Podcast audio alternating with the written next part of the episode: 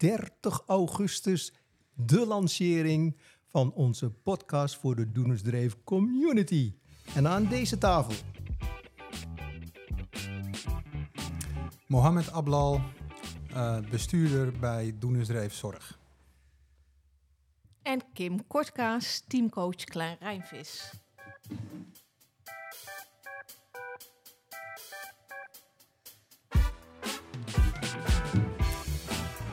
En Mo, beginnen bij jou en daarna naar Kim. Waarom ben je eigenlijk bestuurder van Doenersdreef Community?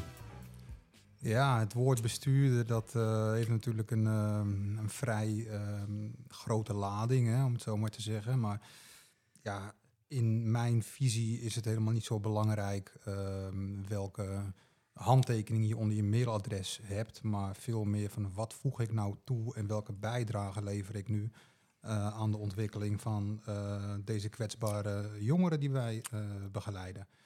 Dus um, de vraag waarom ben ik bestuurder is eigenlijk omdat de behoefte daar op dat moment was en daar ben ik op ingesprongen. Ik heb al een vrij lange carrière bij Doenesdreefzorg. die is gestart in 2007 al. Dus dat is al ja, 16 jaar om en nabij.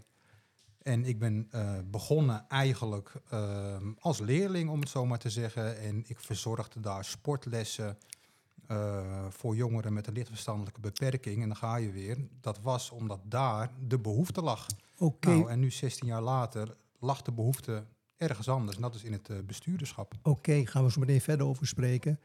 Nu even naar Kim. Vertel, hoe ben jij zo in je rol, rol gekomen van teamcoach? Ja, daar heb ik me ook wel uh, lang afgevraagd. Maar dat is inmiddels nu ook alweer uh, vier jaar geleden. Dat was uh, na een gesprek met Mo.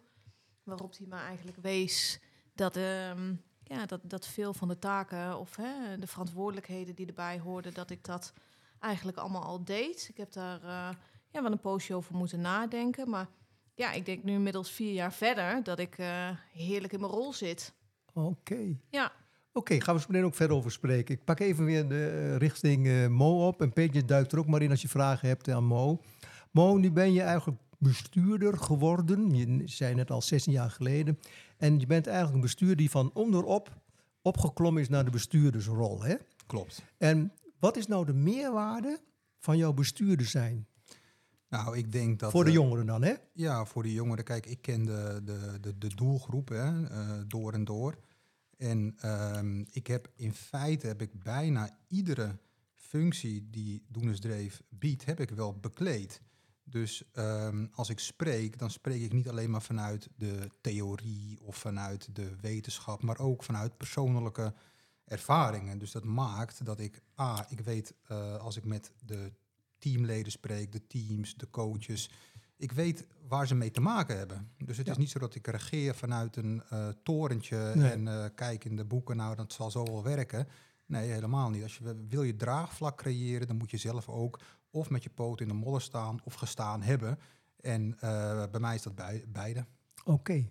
oké. Okay. Dus je zegt eigenlijk van het is niet alleen maar theorie, hè? dus het is niet alleen maar besturen vanuit modellen, maar je hebt het vanuit de praktijk als het ware dat is jouw, blijft jouw uitgangspunt. Daar ben je ook zo bij je begonnen en nu ben je bestuur en je wil dat gewoon nog steeds als vertrekpunt hebben, de behoeften van jongeren. Dat is uh, je, je behoefte, absoluut. Oké, okay, oké. Okay. Straks gaan we er verder over uh, praten, even met jou. Kim, wat is nou jouw meerwaarde? Je bent ook begonnen eigenlijk één op één ook. Hè, met, als een stagiair ben ik hier zelfs binnengekomen. Stagiair. Nou, ja. Vertel eens even, hoe is dat ja. bij jou allemaal zo ontwikkeld? Het gaat met de tijd. Kijk, ik ben tegelijkertijd uh, met Mo uh, begonnen, ook in 2007. En uh, ik kwam als een stagiair binnen bij jou. Mm -hmm. En toen kreeg ik meteen een baan aangeboden. ja, toen ben ik als begeleider, heel lang begeleider geweest. Een uitstapje hè, van vijf jaar gemaakt naar Indonesië. weer teruggekomen, ingezet als vliegende kiep. Hè, toen stond ik op verschillende teams. En uh, ja, uiteindelijk ging mijn voorkeur toch weer uh, naar, naar Nieuwegein. Hè? Echt, uh, ja, dat, was, dat is echt mijn doelgroep. Um, en daar ook als begeleider gewerkt. En vanuit daar ben ik teamcoach geworden. Oké, oké. Oké, zowel Mo als, eh, als Kim. Van ehm, wat, in hoe, wat is nou wat, wat, ehm, het verschil? Hè? Wat, wat voor verschil maak je nou eigenlijk als persoon en ook in de functie van bestuurder als persoon en ook in de functie van teamcoach? Wat voor verschil maak je eigenlijk in je dagelijks werk hè? met jongeren, met teams, met medewerkers? Mhm. Ja, dat het vertrekpunt blijft voor mij eh, altijd ehm, perspectief bieden Mhm. aan eh, deze kwetsbare doelgroep. Ja. En ehm, het is niet zo dat ik eh, als bestuurder bijvoorbeeld eh, stuur op eh, financiën of op eh, winsten. Of eh, wij hebben altijd gezegd ehm, dat je moet kijken naar verschillende bijvoorbeeld verdienmodellen. Hè. Dan heb je bijvoorbeeld eh, ehm, het sociale aspect. Hè. En dan heb je daarnaast heb je ook te maken met eh, ehm, hoe noem je dat? sociaal. Ehm, wat hadden we nou? Help me even. Ehm, ecologisch inderdaad, ecologische waarden, sociale waarden. En eh, economische. en economische financieel. waarden inderdaad. Nou, als je je eigen op die drie vlakken richt, dan kom je tot hele andere resultaten. Kijk, je kan niet alleen maar maatschappelijk bezig zijn eh, met deze jongeren. Je wil deze jongeren bijvoorbeeld ook ehm, eh, onafhankelijk maken. Hè? Je wil ze voor, vooral, als je het hebt over bijvoorbeeld financiën. Kijk, in mijn optiek, als ik die jongeren ga begeleiden of vanuit mijn bestuurdersrol, dan vind ik het heel erg belangrijk van oké, waar ga je eigen dan mee bezighouden? Ga je eigen bezighouden met bijvoorbeeld alleen maar het behandelen van iemand met een licht verstandelijke beperking en dat daarmee de problemen opgelost zijn? Nee.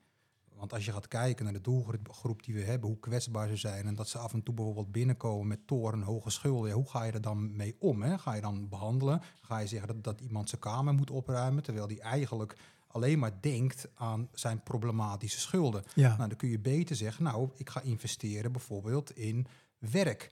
Nou, en dan zeggen we, oké, eh, de meeste mensen, hè, en dan heb ik het, eh, de, eh, ik, ik wil het woord niet gebruiken, maar normale mensen, hè, die gaan eigenlijk gelijk op zoek naar een droombaan. Hè? Mhm. Nou, bij onze doelgroep ligt dat anders. Die moeten eigenlijk eerst op zoek naar een broodbaan. Hè? En met, met die broodbaan verdienen ze eigenlijk hun geld. En zul je zien dat ze vaardigheden aanleren. Ze maken kennis met, eh, met, de, maatschappij, met de maatschappij. Ze, ma- ze maken kennis met, eh, met, eh, met het werkveld. En daarna moet je gaan kijken, oké, wat is dan de droombaan? Dus van broodbaan naar droombaan. Maar wat, ze, wat er vaak gebeurt, is dat er gelijk iemand zegt, nou, ik wil dit en dat. En dan wordt er ingezoomd op die Mhm. droombaan met alle gevolgen van dien.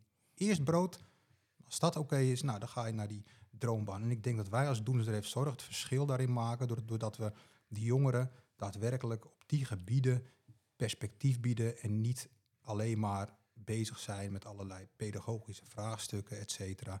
Want we hebben gezien dat dat geen zoden aan de, aan de dijk zet en ook geen perspectief biedt. Eh, onderzoek heeft zelfs uitgewezen, iemand die hele hoge schulden heeft, dat, die, eh, ja, dat zijn IQ zelfs daalt. Dus Ja. die kun je wel weer gaan behandelen en gaan doen. Maar de, Ja. de praktijk heeft uitgewezen dat dat niet werkt als mede huisvesting. Nou, huisvesting zie je ook dat het een groot probleem is. Nou, als doelersdreef zorg ben je toch op zoek naar mogelijkheden. Eh, en die zijn er. Alleen ben je vaak ook weer afhankelijk van, van andere partijen. Ja. Maar onze jongeren willen vaak, als je ze wat vraagt, zeggen ze, nou, ik wil gewoon zelfstandig kunnen wonen. En ik wil gewoon eh, betaald werk. Eh, huisje, boompje, beestje. Dat is eigenlijk waar ze, waar, waar ze naar op zoek zijn. Ik, uit jouw woorden begrijp ik ook, Mo, is dat je zegt, ik wil de lat niet te hoog leggen, maar je wil eigenlijk de verwachting bijstellen op zo'n wijze dat ook de jongere die verwachting kan waarmaken. Als Ja, je het hebt over broodbaan, hè, dan heb je het over hele simpele dingen van, kun je een Mhm. voorbeeld noemen hoe je daar eh, handen en voeten aan geeft, welke randvoorwaarden je creëert als bestuurders Mhm. ehm, binnen de organisatie? Nou, wij werken samen met, eh met TOA het Werkt. Nou, die biedt dan bijvoorbeeld leerbanen aan. Hè? Mhm. Nou, en dan zie je dat we bijvoorbeeld ook eh, horeca hebben.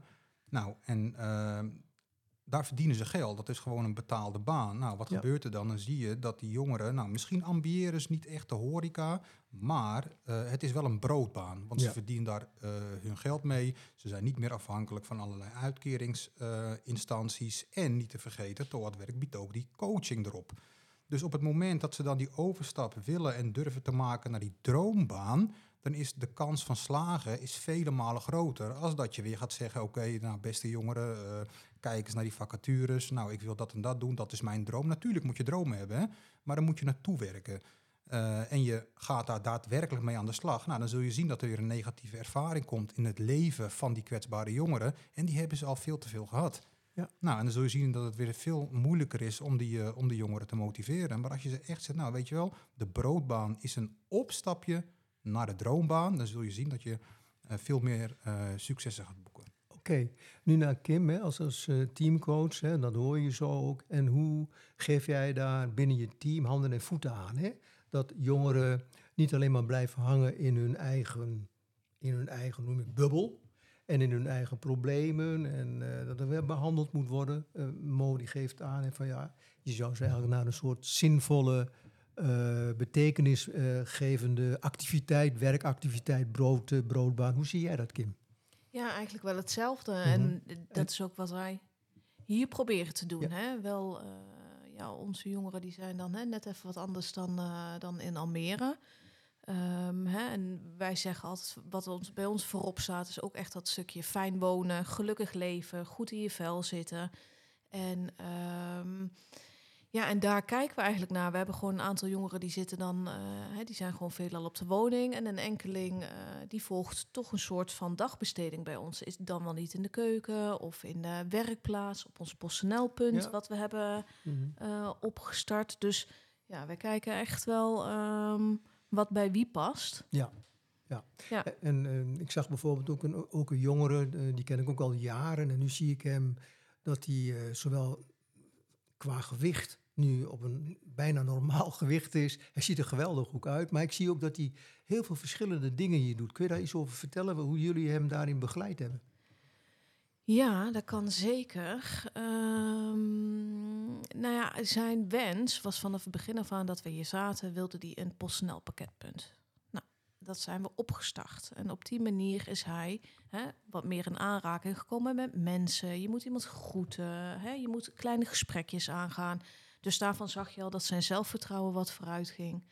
Ehm, vervolgens zouden we eigenlijk een eh, traject starten met afvallen door middel van een operatie. Nou, daar zijn we geweest en nou, in één keer is bij hem die knop omgegaan en eh, heeft hij gezegd: Ik wil het zelf doen. Dus ehm, nou ja, er is een voedingsschema voor hem gemaakt. Daar wordt hij bij gecoacht. Eh, hij wordt gecoacht bij het trainen. En ehm, ja, daar is hij al zo'n bijna 80 kilo mee afgevallen. Ja, ja, ja. Geweldig. En dan heeft hij ook nog dieren. Hij heeft eh, vogels, inmiddels ook kippen. Hij fokt ze allemaal Ja, en ja, hij ja, wil het ja. graag verkopen. En ja. ja, zeker als je ziet hoe die bij ons is binnengekomen, hè, waar, waarbij hij alleen maar ehm, ja, aanwezig was. Hij lag Klopt. op een eh, matje en deed niks. Nee. En, hè, heel depressief. Eh, ja, Ja. ongelooflijk. Ja. Ja.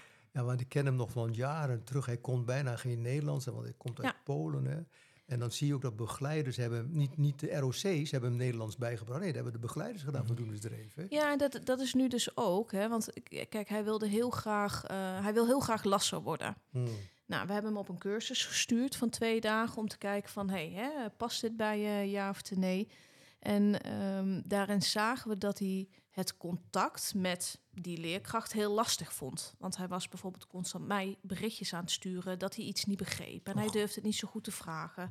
Maar hij wilde wel heel graag lasser worden. Dus we hebben nu gezegd, eh, nu is hij begonnen met een cursus Nederlands. Daar wordt hij door een begeleider drie dagen in de week eh door ondersteund. Zeiden van oké, eerst gaan we je Nederlands nog verder opkrikken. En als je die cursus hebt afgerond, dan gaan we kijken of je met je opleiding eh, kan gaan starten tot lasser. Prachtig, hè? Ja. Nou ja, mooi. Je hebt waarschijnlijk ook wel eh, voorbeelden van... Je noemde het, je bent zelf begonnen eigenlijk als een soort sportbegeleider, hè? Ja, Nou heb je ook jongeren die... Dus, ik, ik begreep eh, van... een- Ik, ik sprak hem eergisteren, geloof ik. Ik zeg, hoe is het met je sportschool? Ben je al failliet? Nou, als grapje. Nee, zegt hij. Ik zeg, maar is het, is het rendabel? Hoeveel klanten heb je? 25, maar ik moet er 50 hebben. Kun je Ja. iets over vertellen hoe dat, eh, hoe dat ontstaan is bij deze eh, jongeren? ja dat is eigenlijk, eh, deze jongere die had ehm, ja, de ambitie eigenlijk hè, om, om dus eigenlijk op de reguliere arbeidsmarkt iets te doen, hè, ook in de, in de sport. En maar wat je vaak dan ziet is dat de arbeidsmarkt, ehm, die lijkt gewoon niet ingericht op eh, jongeren ehm, met, een, met een rugzak, om het zo maar te zeggen. Eh, nou, wat heeft die jongen gedaan? Die heeft dus eigenlijk het heft in eigen handen genomen. En daar is hij ook wel eh, bij, bij ondersteund. Ehm, door eigenlijk zelf dus ehm, eh, sportlessen te gaan verzorgen Mhm. aan, ehm, aan mensen. Eh, een soort personal trainer is die geworden. En wat je dan ziet is dat wij dan, we verliezen hem dan niet uit het oog, want hij zit inmiddels niet meer bij ons in zorg. Maar dat we hem inzetten als ervaringsdeskundige. Hij heeft ervaring met, eh, met sport, eh, hij is daarin opgeleid en ehm, hij heeft ook ervaring in de hulpverlening, want daar heeft hij ook, ook in gezeten. Nou, en dan zie je dat wij hem dan inhuren voor personal training met, met onze jongeren. En ehm, dat gaat gewoon hartstikke goed. Hij heeft een goede klik met die jongeren. Eh, hij boekt resultaten eh, met die jongeren. Eh, en daarnaast is hij ook gewoon nog bezig met zijn eigen sportschool in ontwikkeling. Ehm, kijk, het punt wat ik eigenlijk wil maken als je gaat kijken naar hoe de arbeidsmarkt op dit moment ingericht is, dat is eigenlijk op het moment dat iemand ehm, bij ze komt die in hun ogen anders is, dan is het eigenlijk het antwoord nee. Hè? Of ze zeggen, joh, ik wil diegene wel een kans geven. Maar in feite moet het andersom zijn. En moet het zijn, joh, als ik het niet doe, mis ik een kans. Ja, En dat is de, de, de, denk ik de, de, de traditionele arbeidsmarkt waar we helaas op dit moment in verkeren. Want deze jongeren, ik werk er al nu heel lang mee, en ze beschikken allemaal over een bak talent. Ja. En ze kunnen allemaal eh, een hele hoop. Eh, dus ik denk dat werkgevers die met deze doelgroep, die ze links laten liggen, dat niet ehm, eh, die jongeren een kans mist, maar dat vooral de werkgever een kans mist. En vooral als je gaat kijken naar de huidige krapte op de arbeidsmarkt. oké. eh, dan wil nog even straks pro- probeer ook even of, je, of, jij, of jij nog een vraag hebt. Hè? Ja, ik heb wel een vraag. Ja, oké, ga je Wat, wat, wat maken jullie als eh, werkers binnen Doenersdreef nou anders dan andere zorgmedewerkers van andere instellingen? Want jullie mo- moeten vanuit een bepaald eh, ideaal werken jullie met elkaar. Hè? Eh, wat, ma- wat is nou het verschil tussen een intermorale instelling in het land? Die, Een doorsnee, eh, Ja. LVG-instelling, uh, Sharon Low, eh, Philadelphia, weet je wel, dat soort dingen. ja, wa- wat maken jullie nou anders in de filosofie, in de wijze waarop jullie je eigen werk en je eigen visie inrichten hierin? En daar ben ik wel nieuwsgierig naar. Nou goed, allereerst begint dat natuurlijk bij de structuur van, eh, van onze organisatie. Ehm, en ook bij het eh, ontstaan. Hè. We zijn vanuit uh, Nature zijn we een uh, familie- en vriendenbedrijf uh, waarbij de basis vertrouwen is.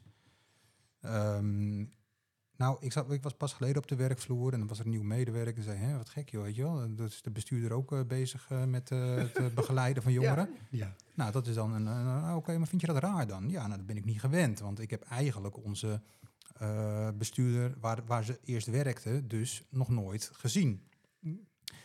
Um, kijk, het feit dat wij een kleine en platte organisatie zijn, uh, dat maakt dat je slagkracht hebt. Dat maakt dat uh, je constant in kan zoomen op eventuele veranderingen, bijvoorbeeld van behoeften van de cliënt. Of dat je weerstand kan bieden aan bijvoorbeeld veranderingen vanuit de overheid. Dat betekent dat je eigenlijk dus kan doen wat je wil om de jongeren kansrijk te maken. Ik bedoel, wij hebben een organisatie uh, die heeft, uh, we zien bijvoorbeeld dat de jongeren, om even terug te komen op die schuldenproblematiek, dan zien we dat. Nou, dan hebben we een, iemand die we dan omscholen tot budgetcoach. Nou, je ziet dat iemand, dat wij vinden voeding heel belangrijk, gezond leven, hè, dat is natuurlijk ook een de basis van, hoe noem je dat, van het kansrijk maken van deze doelgroep. Nou, dan heb je een voedingscoach in dienst. Of die neem je dan aan. Dus het hoeft niet allemaal over heel veel schijven. En het bestuur kent alle jongeren. Het bestuur kent alle medewerkers. De teamcoaches die kennen alle jongeren.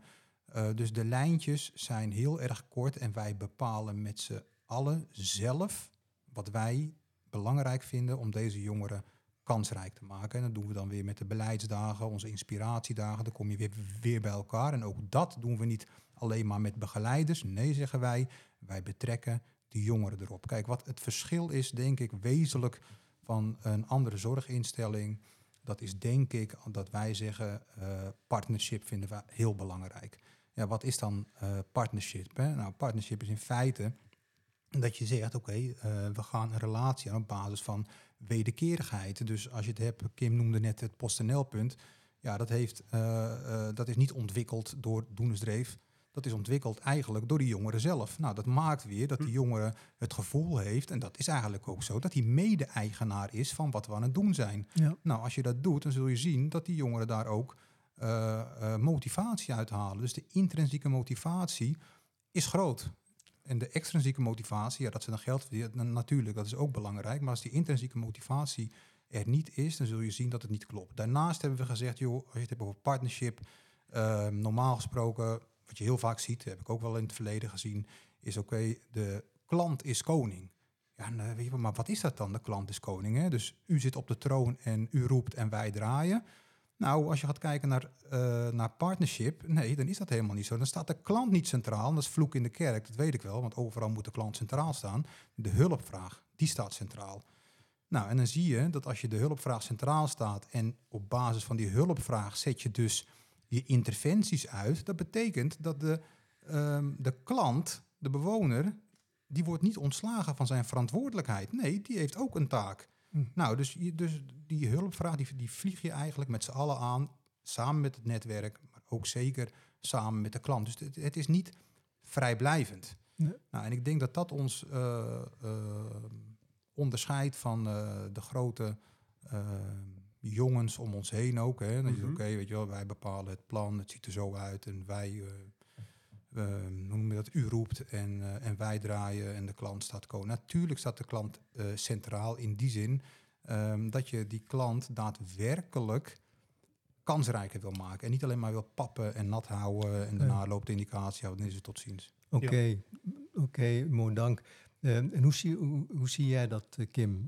Het, het verhaal van, het- de vraag van Peter en Wat van... maakt jou nou uniek Mhm. als medewerker in de zorg ten aanzien van alle andere instellingen? Nou, ik sluit me aan bij Mo, maar ook, ehm, want ik heb daarover nagedacht, zeker als ik naar, naar mijn locatie kijk, van wat doen wij nou anders? Hè? En ja, het is, het is inderdaad echt dat stukje wederkerigheid eh, met elkaar. Eh, ik denk, we kunnen hier heel snel schakelen. Ehm, eh, en wij zeggen ook wel, we begeleiden ook vaak wel uit, hè, op gevoel.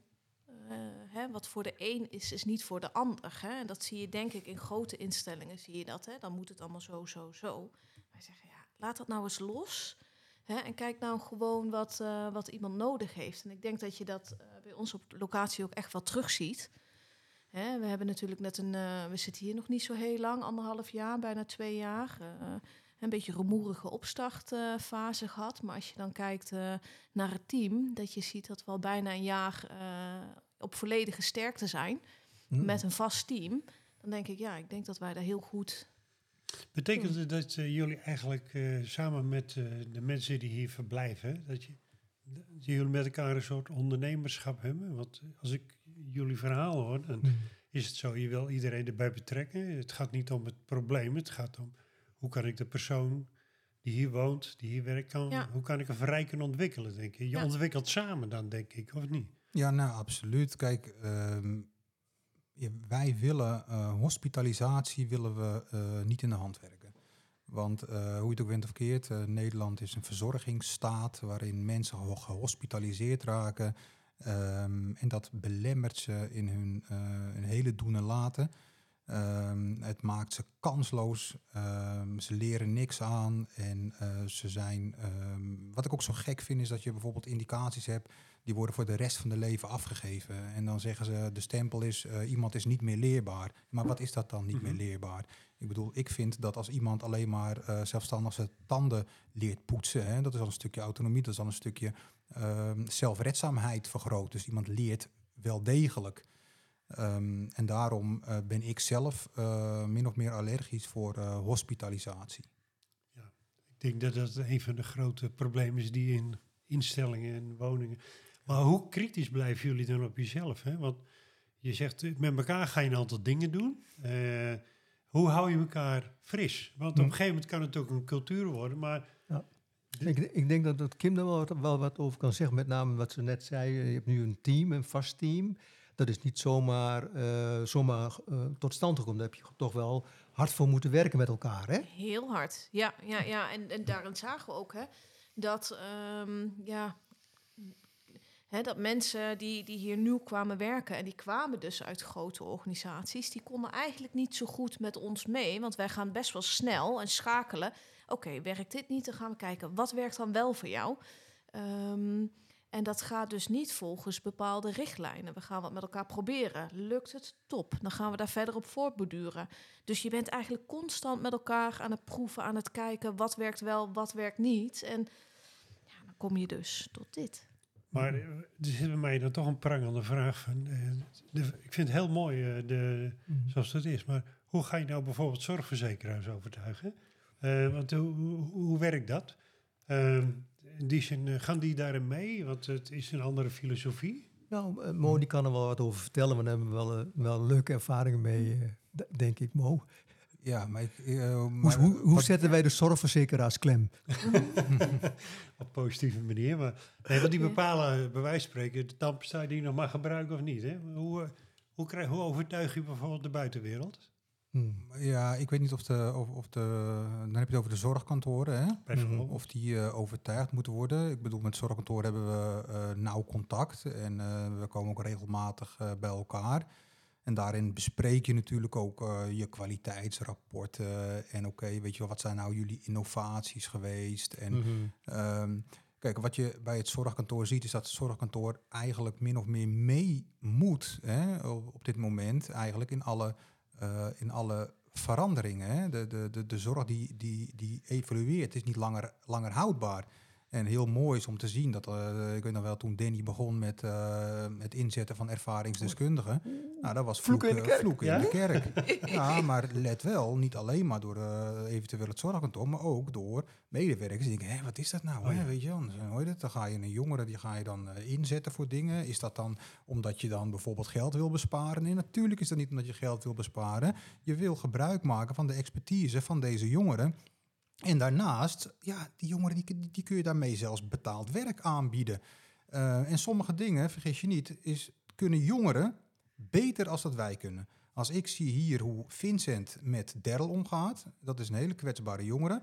Nou, dan zie je dat hij, eh, dat hij hem wel eens eh, met hem activiteiten doet. Nou, petje af. Daar kunnen wij nog heel veel van leren. Want hij kan waarschijnlijk veel beter aansluiten bij zijn belevingswereld.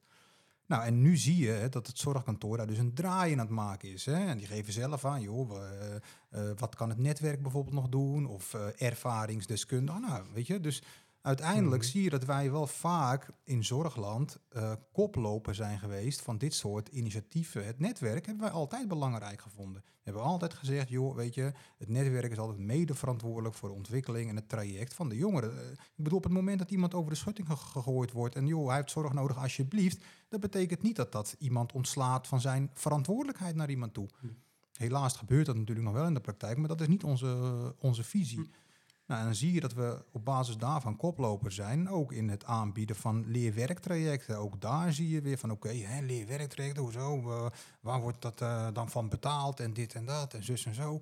Ja, dan zie je, weet je, dat is natuurlijk leerwerktrajecten bied je natuurlijk niet, niet zomaar aan. Je ziet dat die jongeren kwaliteiten hebben. Je ziet dat het een opstapje is van de broodbaan naar de droombaan. En sommige dingen, ge- die kunnen deze jongeren beter als dat wij dat, dat kunnen. En maak je daar geen gebruik van, ja, dan zeg ik al, dan mis je zelf Ja. een kans. Oké. Nou, ik denk eh, dat we deze aftrap toch mooi gedaan hebben. Hè? En eh, dat we zo even dit, eh, dat we dit nu kunnen afronden. Straks hebben we dan twee begeleiders eh, die we willen interviewen. Leuk, Hart- hartelijk dank Mo en, en Kim. graag gedaan. Peter ook. Tot ziens. Tot ziens. Top jongens.